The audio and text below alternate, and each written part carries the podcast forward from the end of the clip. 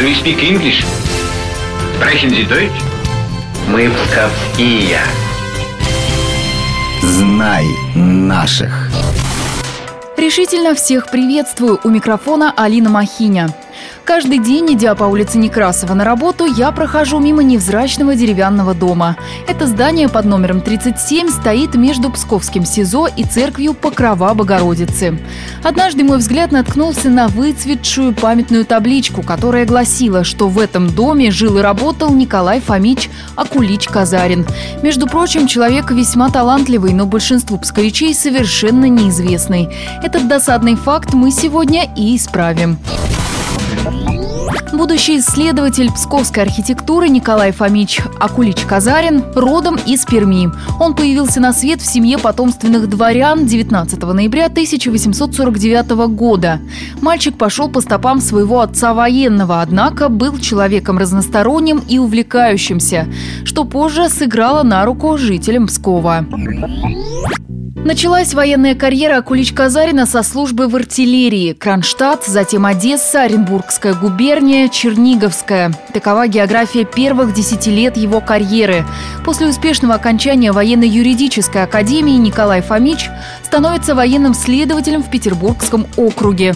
Позже в этой же должности служит в Финляндии и Грузии. Став генерал-лейтенантом в 56 лет, он уходит в отставку. Весной 1906 года Николай Кулич-Казарин переезжает в Псков. Именно в нашем городе уже на пенсии раскрывается его талант как историка-исследователя. Николай Фомич с головой уходит в изучение псковских архивов. Он становится хранителем музея, который тогда располагался в Паганкиных палатах.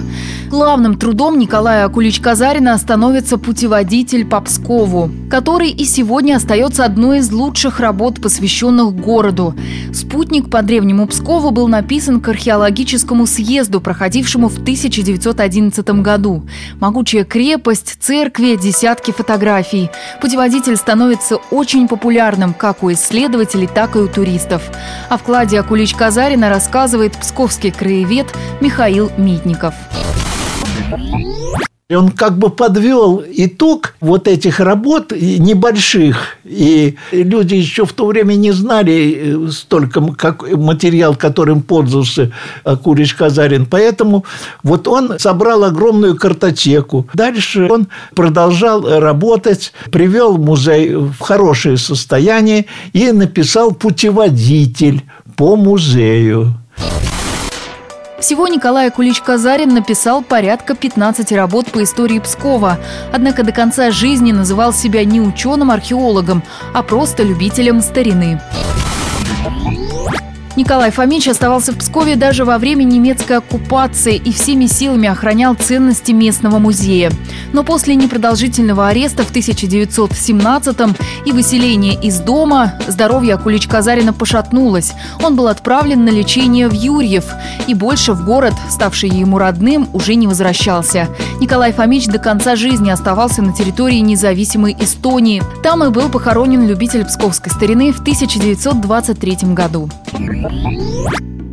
И еще пару слов – в эмигрантских кругах Эстонии существовала легенда о том, что немецкое командование планировало превратить Псков в крупный оборонительный пункт. Узнав об этом, Николай Фомич надел свой парадный мундир с наградами и отправился к немецкому генералу. На того это произвело такое впечатление, что от планов установки артиллерии в Псковском Кремле немцы были вынуждены отказаться.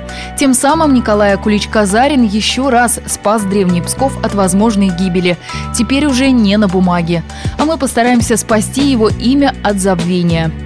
Знай наших вместе с «Маяком».